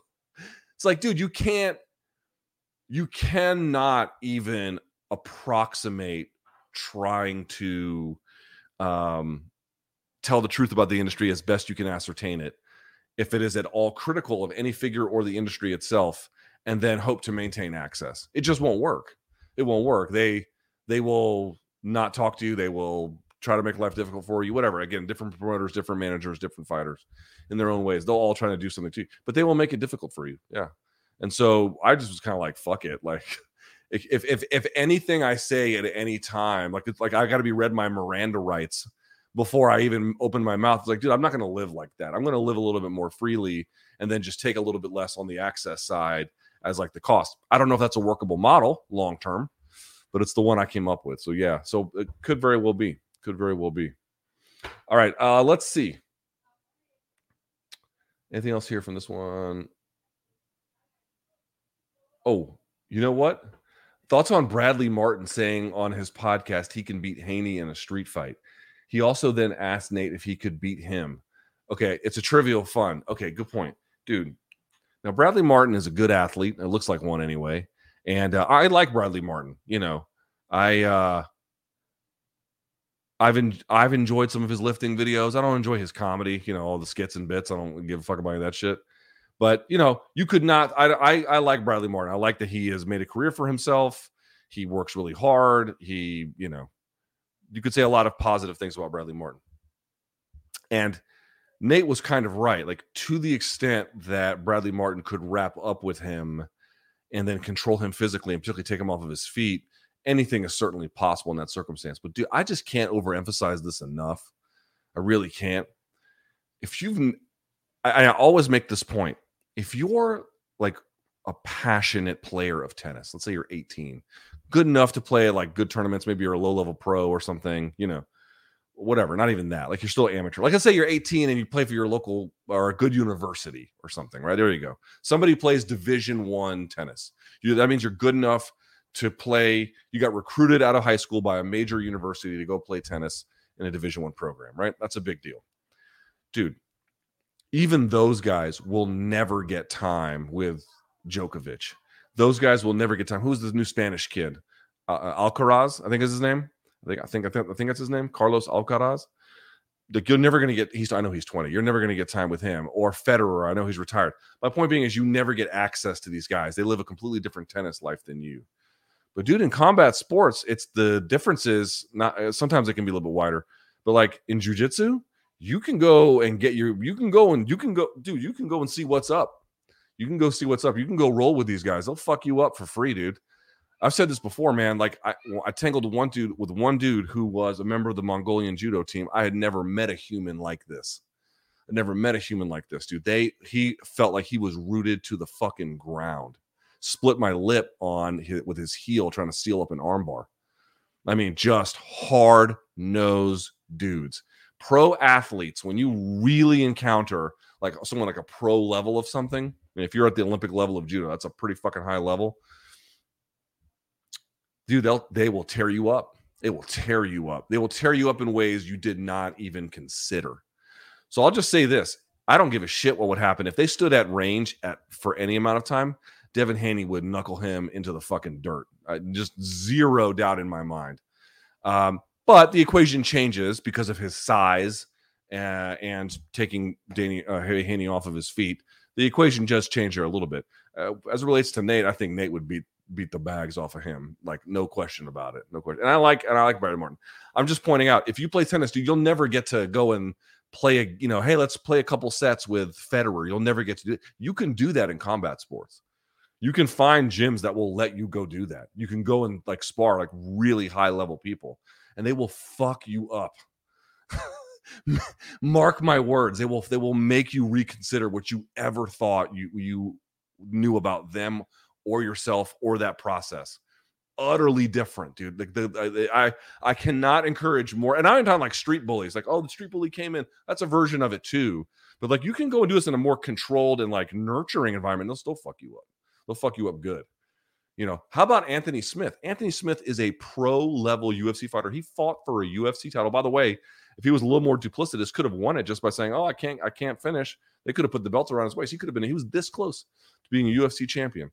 Good black belt. I know other people who have roll with him are like, he's a good black belt, like a really good one, dude. What did he say about uh Nicky Rod? Barbecued him. They must have wrestled and and and rolled for an hour. He was maybe on top position for like one percent of it bar his words barbecued him. He, he left there thinking like I know nothing about jujitsu, and that look how good he is. So, dude, like I've rolled down to headbangers before years and years ago. Rolled down to headbangers. They may not let you spar with like Lamont Peterson. This was back in like 2007 or something. They may not let you spar with Lamont. They'll let you spar with Anthony. Anthony will fucking demolish. He demolish you. He would demolish you. You know what I mean? Like the people just have no concept of what it means to be that good at that thing. Just zip, zip. Yeah, dude. Nate, Nate Diaz would fuck Bradley Martin up. And I eh, count me in one more time. Count me in as a Bradley Martin guy. I respect his hustle. I respect his grind. I respect what he does in terms of how far he's taken himself. I respect it completely. Devin Haney on the feet would work Bradley Martin like a summer job, like a summer job. He would get hit with punches in openings he didn't know existed. Mm-mm. Mm-mm. It'd be real bad for him. On the ground, uh, you know, different story with Devin Haney, but like, you know, is he a skilled takedown guy? Also, if the fight goes longer than two minutes, like Devin Haney's going to be fresh. I know that for a fact. You know, I know that for a fact. Do you know that for a fact with Bradley Martin? 90 seconds in, what does he look like? Mm. Like, serious question. What is, could Bradley Martin survive? Good question, right? Could Bradley Martin survive two minutes with Giga Chikadze? You know, just fucking blasting him to the midsection. I don't know, dude. I don't know. I, I, I might take the under on that one. All right, let's see what you got for the paid side. Again, if you don't want to do that, totally cool. If you do, we can do it. All right. Uh, okay. Do you know who John Perretti is? Yes. He was one of the original UFC matchmakers. Yes. I think I used to be Facebook friends with him. In his book Origin of a Species, I have not read that. Uh, like a like a take on Darwin. He claims to have coined the phrase mixed martial arts, then he was blackballed. Um, I'd have to investigate his claims. I don't know them enough. I'm sorry that I can't give you a better response, but um, I don't I don't know anything. I, I genuinely don't know anything about that. Luke, did you hear about the indigenous girl who was kidnapped and taken to Camp Pendleton? You mean in okay. No, I didn't. Apparently, this has happened before as well in 2020. Camp Pendleton's on the West Coast um, and is a, uh, a very important base in the Marine Corps. And, you know, crime in and around Marine Corps bases should not come as a surprise. It's the best way I can explain that to you. Uh, is MK in trouble? oh. Yesterday's show had people worried. Uh, here's what I would say. Here's what I would say. Don't worry. Don't worry is what I would tell you. I don't want to say much more than that. Um, let me think this for a second. So, what can I tell you? Yeah, I would say don't worry. Um, but a year from now, I I I'll just say don't worry. I'll just say don't worry. I don't know how to say more than that without giving the the game away, which I don't want to do. So, is MK in trouble? I would not worry about us being able to um, keep doing MK. Um, when when you should worry, I will let you. How about that? When you should worry, I will let you know. I have not let you know that. I'm letting you know the opposite of that. Okay. So don't worry. There's definitely a lot of uh, craziness going on behind the scenes. About that, 100%. But I would not worry if I were you. There you go. What are your thoughts? Okay, good question. I guess we have to get to this now. What are your thoughts on Jesse on Fire's video on you? Also, any advice for a guy going into college? I don't know what the advice for college would be. Um, you uh, you don't have to have everything figured out in college. How about that? You don't have to have everything figured out in college. Um, I thought, yeah, you had to have all the answers, and uh, you're 18. You don't know anything. You don't need to know anything. Try to experience everything you can and try to learn about the world as best you can. And don't worry about, like, oh, what's my major going to be? Figure something out. Do your best. It really will not, it is not such an important question that you have to kind of like have life anxiety over it. All right. Uh, as it pertains to the other one, it's like, dude, I don't even know what to say about shit like this. Let me just say this. there are a few of these guys of this type where first of all they have like they have like uh titles they don't have they don't use their real names i can think of three of them but there's some other ones as well you know and of course some of the largest creators do that as well but i just what i mean like they are in, they're upfront telling you that they're not they're not interested in being sort of seen as serious people um but the bigger point is this it's like there's a certain like version of just internet loser that appears to be very concerned with what I have to say about things in ways that surprises me. And I just I need them to understand something. And I'm honestly not even trying to be mean. I don't care about you. Any of you. Like they care deeply what I have to say. I don't care about anything you say. I don't care about your opinions on anything. I don't care about content you make. I don't care what you have. Like they they use my content. I don't. I'm not going to put down copyright strikes on them. I don't give a fuck. I don't in any part of my day ever think it's a useful version of my time to hear anything that they have to say, literally about anything, include including and especially me. Like, why would I, dude? A bare minimum of investigation into what he's not alone. There's other ones like him, but uh, a bare minimum of investigation into them. These are these are people la- they are loud for the sake of being loud. They are not interesting. They're not bright. They're not well read. There's nothing interesting about them. Why the fuck would I care? Dude, say what the fuck you want to say. I don't give a shit. I, don't, care at all. You never see me bring them up. I don't give a shit. They, this dude, Jesse on Fire, he follows me on Twitter. I don't follow him. He hit me up about a year ago to collab on a video. I didn't hit him up. Right? I don't I don't care about you. I don't care. You utterly meaningless in my life and, and useful ways in which I want to spend my time. And of course, everyone's trying to do this bit where it's like, and this will get used too, like, oh, you care, you're doing this thing. I care in enough to answer this question. Okay. And then I don't want to talk about it anymore because I don't give a fuck. I don't give a fuck about any of you guys. Zip. That you can't even use your, you don't even use your names. You give you guys there's chat board screen names. What are you fucking 40? Like, what are you doing? Okay. I don't give a fuck about you. I don't give a fuck about your channels. I don't give a fuck about your opinions. They're profoundly stupid and not worth my time. Actually, you know what's funny? the joke is really it's on me, but it's on them and they don't even realize it. Like it's on me. Here, here's what I mean. Like here's how we, getting back to the conversation about like I've reached certain things, but I'm not where I want to be. Here's how you know I have underachieved. Look at the level of my antagonist. Just the most pathetic version you've ever seen.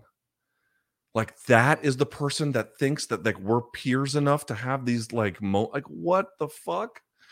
Like nothing says, nothing is like the saddest shit. The biggest critique you could make of my career is that that these kinds of people are the people who think that they're my antagonist. Like, oh my fucking god.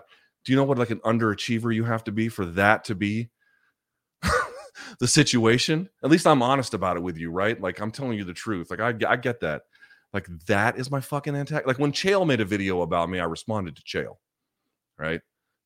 that's a worthy adversary. Like, what the f- these fucks? Like, you just got to be kidding me, bro. You just got to be kidding me. I cannot believe these fucking mongrels think that we are peers. Like, oh my god, oh my god. So I don't give a fuck. Say I like say what you want to say, dude. I, I it doesn't like it doesn't change anything about my life. None of it is interesting. Like its proximity to the truth here's how confident I am, and I'll end on this one. I encourage anyone in my audience to please go hear what they have to say, and this gentleman and some other ones as well. And if in the end, like that content is better for you, I encourage you to go. I encourage you. We don't have the same audience. Like, I, there's no doubt in my mind, like the kind of audience that I want would, like, they're not interested in antagonists of this level.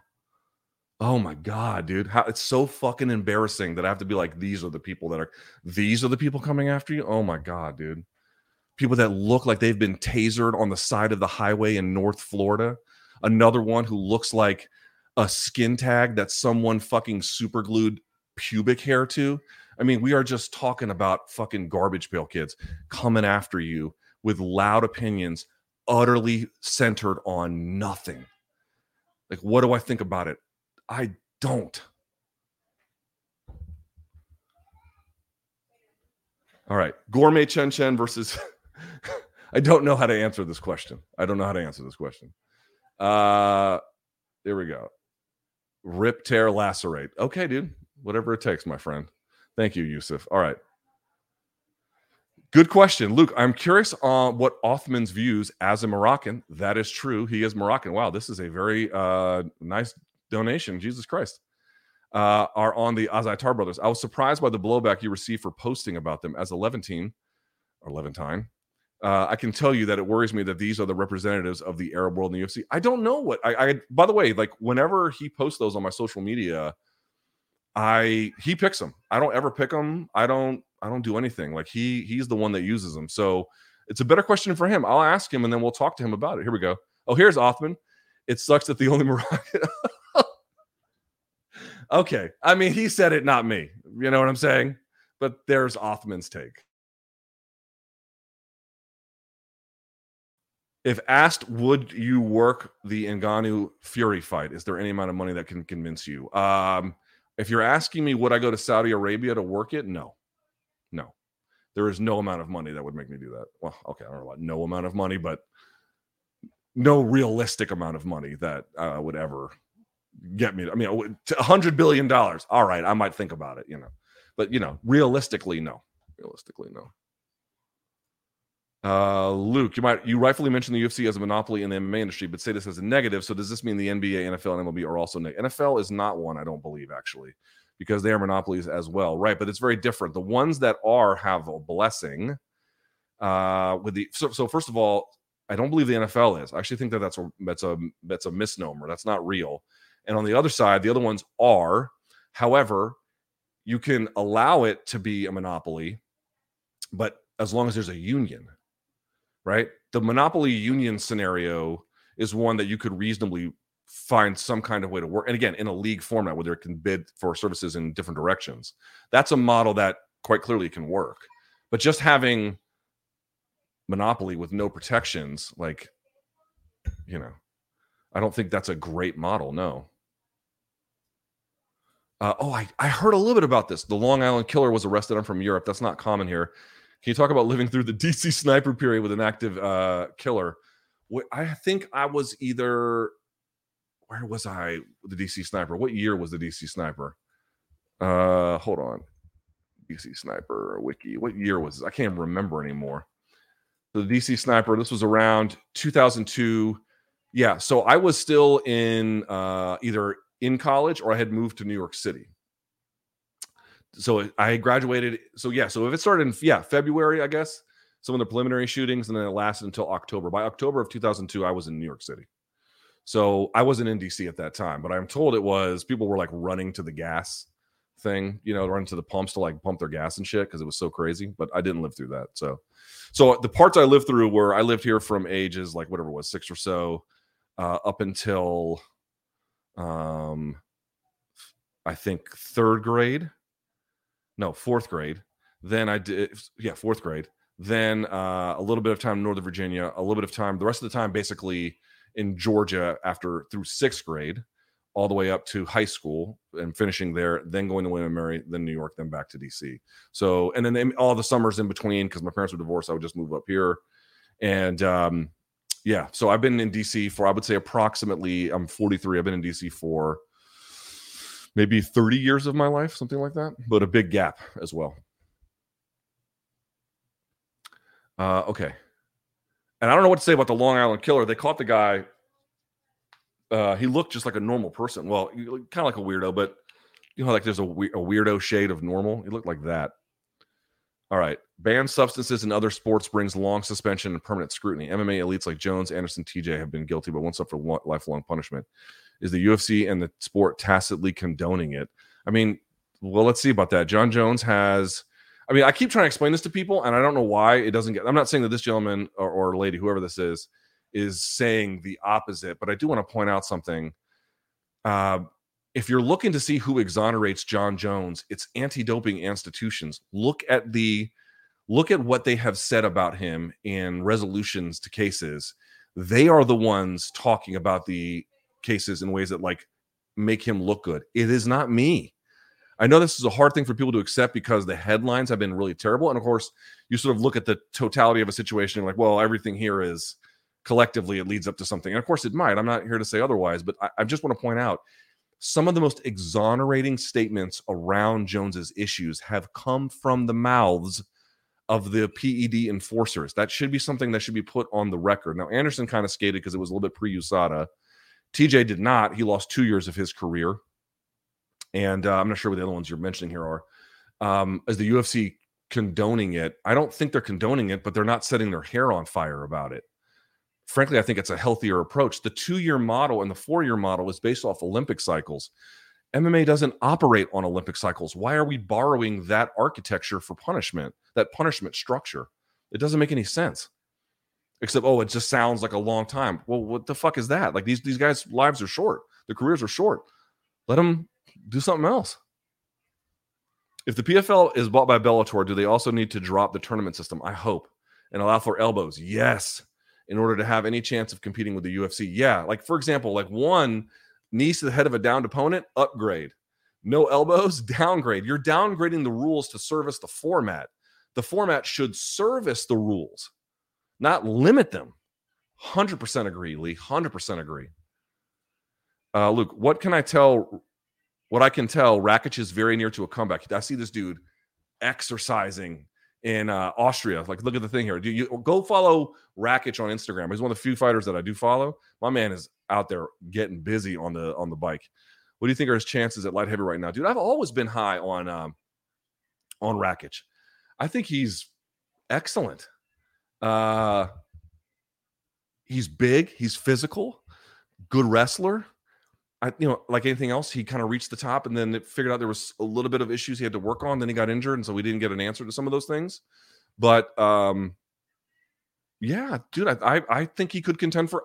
How could you look at this division and say Rakic couldn't contend for a title? He obviously, assuming he can get back in a reasonable amount of time, of course he could. There's more questions about like me responding to people. I appreciate the donations. I'm sorry, I'm not going to put all these on the screen. I've given this nonsense issue enough time, but okay, there you go. Uh, would you rather hang out with Hasbulla for a day and do whatever he tells you to, or get a temporary throat tattoo of BC's face for a week? I'll get the tattoo. Yeah, I'm good. Uh, akin to your previous talks around very tenured judges versus earlier in their career uh, judges and the quality of their work, do you have the same concept applies to tattoo artists and their work? So that's interesting. Uh, who is the oldest per- person who ever tattooed me? You know, not necessarily, not necessarily, because it might involve a different cognitive set of functions. Where if you're a referee or an umpire and you're asked to make a for, for example, if you're in baseball and you're watching a pitch, you have to call balls and strikes. Are you? I do have one more response. Hold on. Um, are you able to make a fast decision about this? That seems like a different kind of mental processing than for example, have you guys seen? I talk about this thing all the time. Jiro Dreams of Sushi, the documentary, where it's this old guy in Japan and he makes sushi. He doesn't make a lot of different kinds. He makes very simple kinds, and he makes the same kinds more or less basically every day. And he talks about like what life's purpose is. It is in service to this act of trying to get to perfection. Like you're never perfect but each day you just practice and practice and practice and practice. And the sum total of it is you become a master at, at his level. Now there might be some trade-offs given his age about what he can reasonably do in a kitchen. I don't know what a tattoo artist can do in terms of certain projects where age is an encumbrance but i don't think it's the same kinds of issues especially if they're doing like here's a great example.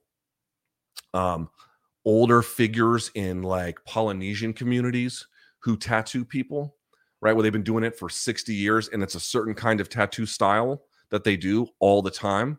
And they've practiced this one style all the time, right? And it's part of their culture. It's just a thing that they do. It's like, dude, does grandma's cooking ever get shitty? Only when grandma is like really at the end, you know, when she can't even move. But as long as she's able to move around the kitchen, the food's going to be fire. It's kind of like that.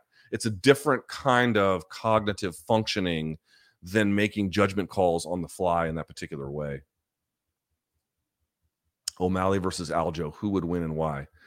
Shout out to Othello. Yeah, shouts to Othello. I am still going to go with Aljo for now. I reserve the right to change my pick, um, but I might stick with that for the time being.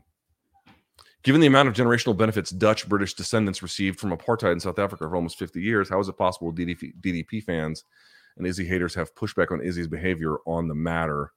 Uh, oh God, dude. I mean, last week's video, you know, the orcs of society took hold of it and lost their mind again over utterly innocuous opinions because that's just what they do. But do we really want to get back into this? Like, I the guy left 20 bucks. Okay. Um, it's very possible. A lot of people don't know anything about apartheid. There's still resistance to the idea that Israel commits any version of it, despite there being pretty strong evidence that they do. Um, but even then, what do people know about South African apartheid? Like, what do people know about Nelson Mandela? What do people know about um, what this all meant? Uh, it, it, it's almost like a relic of an old time. Like, dude, I remember when the Soviet Union and the like the Berlin Wall fell, and like Pizza Hut went to the USSR for the first time. Like, this was all you know, you I, I, lived through. I'm old enough to be. I, I, I, saw the world change in that particular way. If you never saw that, it's really hard to appreciate just how much of a sheet of ice over someone's life this kind of thing actually was. Um, oops, excuse me. Hold on. Let me pull that back out. I apologize. Um, so I think there's just a fair degree of unfamiliarity with the terms of reality, quite frankly. Um, and I made this point before. I'd like to make it here, and then I'll move on to the next one like when people talk about like you know DDP staying in Africa, like he breathes African air, blah blah blah. Like of course, like like what on earth could be wrong with that? Like I don't, I, you'd have to be quite sinister. It feels like to be upset with something like that, and I'm not upset about it. Like he has a right to be. Every everyone has a right to be proud of where they're from. Everybody, right? Everybody has a right to be proud of where they're from uh, on some level. There are some versions of it that are you know better than others, but as a, at a basic level, you do have a right to be. You know, it's it, it does shape who you are to a very strong degree. Um, the the issue is like just ask yourself why does Francis Ngannou speak French? Right? Is French the native language? Like going back hundreds of years in what is now modern Cameroon? Dude, Cameroon was fucking destroyed initially by the Germans and then the Brits and now the French more generally, and then they have carved it up in innumerable ways and then re-put it together in other ones. Like all of the geography cuts through tribal historical fault lines in these people to facilitate and foment social unrest, poverty, you name it. Of course, there's bad actors beyond what the colonizers do. The colonizers don't have the uh, you know the total buy on who is bad, who is good there's other bad actors in the space, including on the you know the native side who have made things bad. Please don't misunderstand me. But these fault lines that were drawn, quite literally, I'm not even doing a bit here. Like they were drawn literally by the colonizers along fault lines that have actually made conflict, sectarian conflict, much more violent, much worse. Right, changing the language that they speak in in a few different directions, changing a lot of the things about ordinary life there. And it's like it's so bad that they have to flee to another place like in this his particular case europe. Like do we think that he should have a positive view of colonial france and or colonial great britain? Do we think that he should be held to the same standard that ddp was held to in south africa with the again the relative first world comforts he enjoys compared to what francis did like dude whose fault is it that cameroon is fucked up a lot of people but the but what uh starts the conversation is European powers. Like I'm not just not, I'm not even trying to do a political bit. Like that's a real that's a real thing. That's a super real, like not debated thing. They destroyed it. They they completely destroyed it. He had to go to do and to, to be where he is today. He had to go. Like so, this idea, like, well, I'm the guy who stayed. Yeah, dude, good. Nothing wrong with that. But it was a lot easier for you to stay than it was for people like him. So the fact that he didn't, like, it's the same thing with Leon Edwards. It's like Michael Bisping wasn't the first one from this place, like, like you know, training here and earning a belt here. Dude, it wasn't possible when he was around. It wasn't possible. It was not going to happen. He, some of these things, these people get forced into these situations. Like the fact that you can stay in certain parts and have success is proof of what, in certain cases, like the British case, less so the African case, but the British case, of what someone laying the groundwork for you you know what I mean? Like, I, I I understand people being like, well, why are you picking on him for being proud of where he's from? I'm honestly not. I think it's great, dude. Get more South Africans in the sport. How do we lose? How do we lose? This is not my point, but it's like in a in a continent scarred, scarred irreparably by colonial uh, rule and destruction, it is very ridiculous to be like, well, I'm the one who stayed. And you're like the descent. I, mean, well, I don't know his actual ancestry, but the white guy in the part of South Africa, it's like, guy, dude, we, we you know, you you were he you played with like deuces on the on the the first two cards you got in the poker hand. He had he had deuce seven off suit, right? Didn't play with the same the same hand at all. Uh, under what circumstances does the pay per view model go away and get replaced by a sub model? I don't know. Do you want that? Uh, yes. Do you think 80 plus is a realistic long term price for UFC? Probably goes up like anything else. Does it seems like pay per view buy rates are down? Um, I do think they are down. I think traffic and down. MMA content traffic and is general and down is down. Um, I would say that there was a chance the subscription model was going to like re- the subscription model can work in certain particular cases but i think the reality of DAZN being like hey we're the death of pay-per-view and then now they're just in the pay-per-view business and just another streamer kind of tells you that there is a certain stickiness to the power of pay-per-view that i think will keep it around for some time a while you talked about your love for nyc if you got an Ngannou sized bag from showtime and could which area of the city would you move to and why great question wow an Ngannou sized bag. Okay, so I have my official estimate for Francis when all said and done, like the guarantee plus everything else. Like what what did he make from the Fury fight? My guess is between 30 and 40 million. So let's split the difference and say 35 million. If I had 35 million dollars, Jesus, where in New York City would I live? God, what a great question. Jesus. Uh, I would not live in like the super crazy posh parts. Like I would not have a Soho I mean, I might have a Soho apartment, but I wouldn't have like a Soho penthouse. Um, I would probably live on Central Park West. That's Central. I I love Central Park. I love the Upper West Side. Um, I love its proximity to both the park and the water. I love Amsterdam uh, Avenue basically being full of bars and restaurants, and then um, you have the Lincoln Center up on was it 66th on the west side. Like, dude, I it's a little bit further away from Central Park West, but that Central Park West, basically from 59th to 110th, and then sort of centered in the middle. Um, it's that's prime real estate right there. Doesn't get life doesn't get much better than living in a nice apartment complex, like or you know a luxury fucking whatever castle on Central Park West. Like uh, you know, every time I've uh, every time many times I've walked by Central Park West. I've seen Conan O'Brien. I saw Madonna one time. Um, seen a lot of people just walking on Central Park West. It's crazy. Uh, Luke, it's Iman from uh, Hoshe MMA. These are the Arab, uh, the Palestinian guys are great. UNBC inspired us to start our pod authentically, hypothetically, to grow exponentially on YouTube. What sacrifices would you make, and what's off the table? I, dude, I've made a lot of them. I'm, I'm, not trying to make a whole lot more. Um, I, this is different. okay, so here is what I did. I got into it in my mid to like as like a this could be a job kind of thing in my mid to late twenties. I turned full time pro in uh, when I was 31, 32 maybe, uh, 2011 ish. So around 31, 32. And, uh, and it's kind of sort of steadily climbed ever since. Um, I completely punted on my life in my 30s like I was obviously able to get married and stuff. Like I didn't punt in that sense, but like in terms of my friends and family, I just punted. Never saw them, never hung out unless I had to, unless it was like Christmas or something. And even then, I'm working. Thanksgiving, I'm working. Um, was it worth it? I don't know. I don't know. You know, I don't know about that anymore. At one time, I would have told you yes. Maybe it's worth it to get to wherever I'm going. I don't know. I don't know. Um,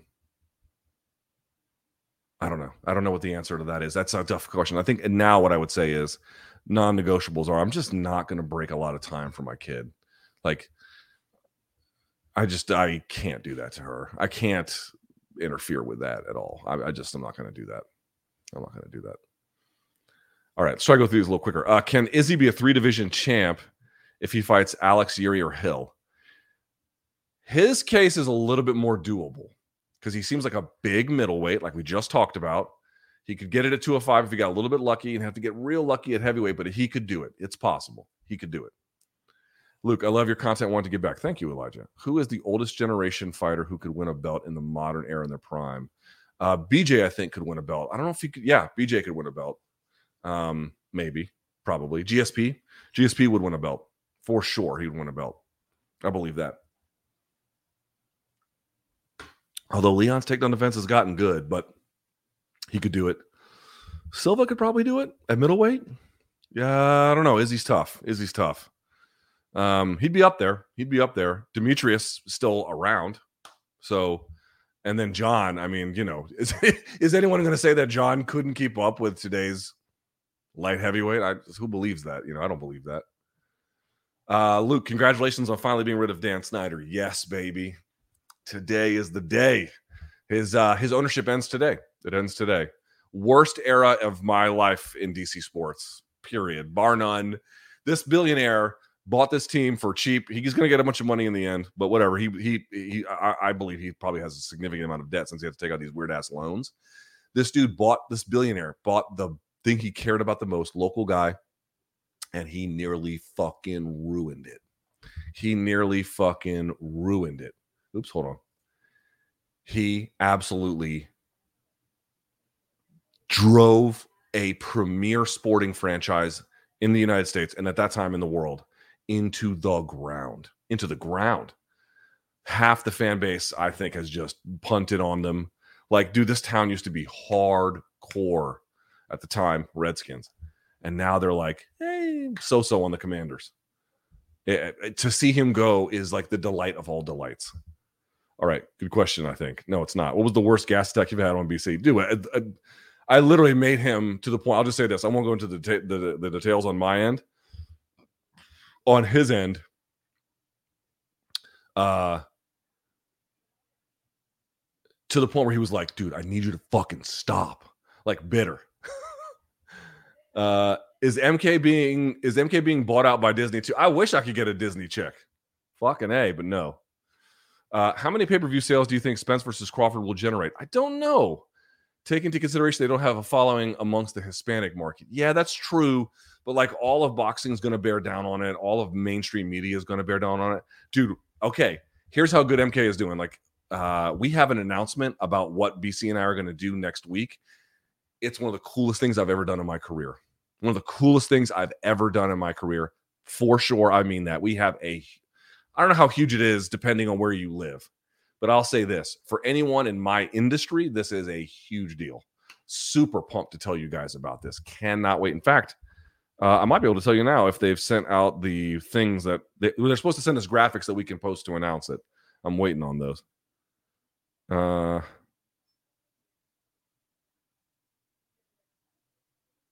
what the hell? Okay, actually, you know what? Ah, I can't announce it just yet. Soon, soon, soon, soon, soon, soon. Um, pay per view buys. I think five to seven hundred thousand is maybe doable, something like that. Would you consider having Jordan Breen on? Of course, dude. I wonder how he's doing. Uh, thank you, Brandon. I appreciate it. Thanks for all you do, Luke. You play a big part of my enjoying. Well, thanks you, bro. I appreciate it. Uh, true or false? Spence beats Crawford by split decision. True. Ronda Rousey eventually comes back to MMA. False. UFC owns Bellator and PFL in 10 years. They could buy the rights to like their footage and shit, but no, I'll say false. Who would have made 165 and 175 goats? Wow, great question. Mm. Kevin Lee, 165 goat. um, 175. God, I've never thought about this. 175 goat. What a great Othello. Make a note of this. This is a great question that I don't have an answer to. I want to do it on next week's chat.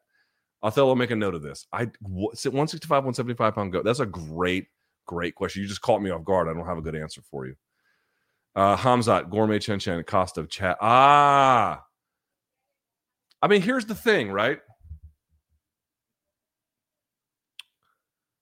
Um Costa Chad Brazilian.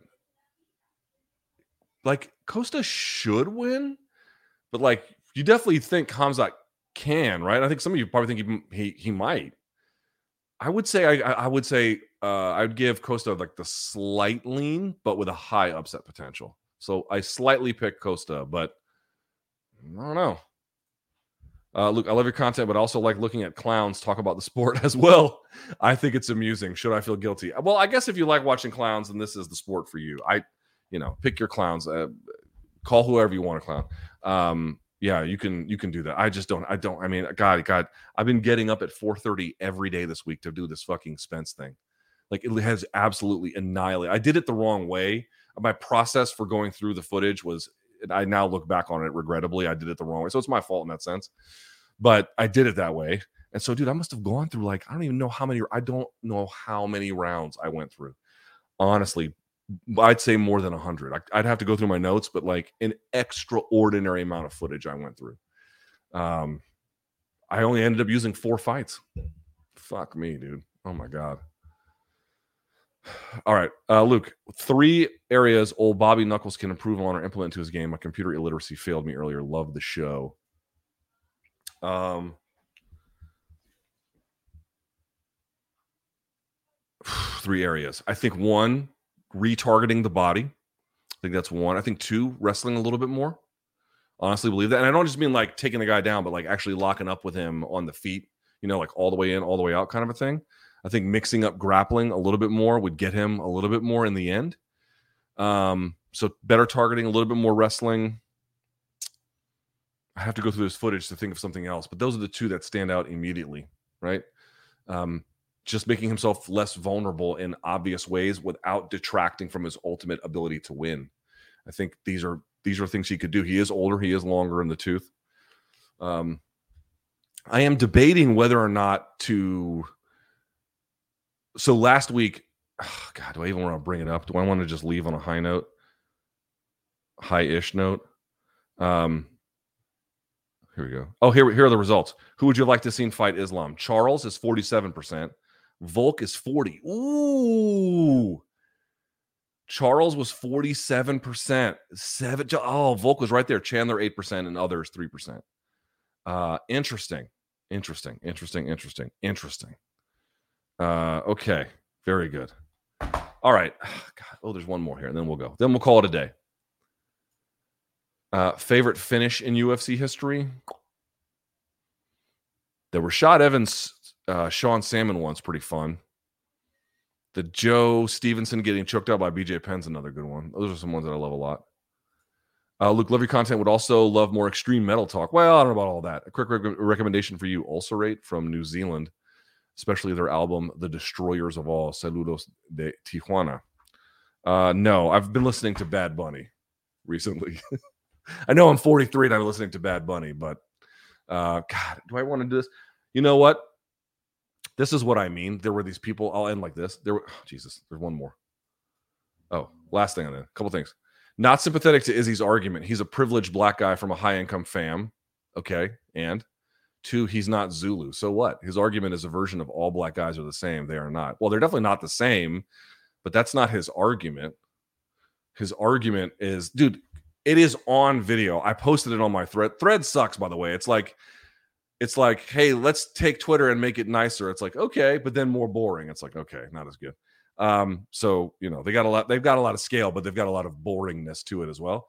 But the point I'm trying to make is, uh, I don't think that is exactly his argument. His argument, dude, Dricus is on video on my thread. You can see him say it, where he says, "I never said that uh, I was going to be the first real African champion," and then he's on tape fucking saying it. I know he's trying to walk it back now, and you know, does he have to? It's up to you. But he did say that, and these guys are going to run with it, dude. Fighters are going to find any reason to do to hate another guy that they're fighting. Like they're always going to do this. What do you think of Inoue versus Fulton? I think if you are a combat sports fan, let me put someone on the screen. If you're a combat sports fan and you want to say see Inoue versus Fulton, or sorry, if you are a combat sports sports fan, then you must see Inoue versus Fulton. Uh, Fulton is uh, an unbelievable. Uh, he's out of PBC, but an unbelievable guy out of Philly. Super high fight IQ, can play the levels of boxing like you wouldn't believe. Taking on uh, Naoya Inoue, who has moved through weight classes like you cannot believe. His power carries. They call him the monster. Dude, he is a huge sensation in Japan, which is where this fight's going to be. 8 a.m. walkouts on Tuesday for this contest. Inoue has a claim as number one pound for pound in boxing. He is that good and Fulton is going all the way to Japan and they're having a weird weight class situation in order to make this fight happen. Like you absolutely want to make time for this fight. Yes, please, please watch it. D- make no mistake, dude. BC's doing a instant react on his day off for that. He's doing instant react on his day because he would he would he won't even respond to me on text messages. Um, all right, let me end here. I appreciate everyone who stuck around for this this long. I really, I really do. Um, yeah, I'll leave it at that. I'll leave it at that. There was one more thing I wanted to say, but I'll I'll leave well enough alone. If I have to respond, I will, but I probably won't because I don't give a fuck about them. All right. I do give a fuck about you, though. I thank you guys so much. One more reminder uh, Othello's been on my ass about these. So we'll get these podcasts up, uh, uh, I should say, a little bit sooner than they have been. We'll get the thumbnail changed out, all that good stuff. Thank you guys so much. I really appreciate it. And uh, back next week. Yeah. All right. So until then, uh, you can stay frosty. Bump, bump, bump.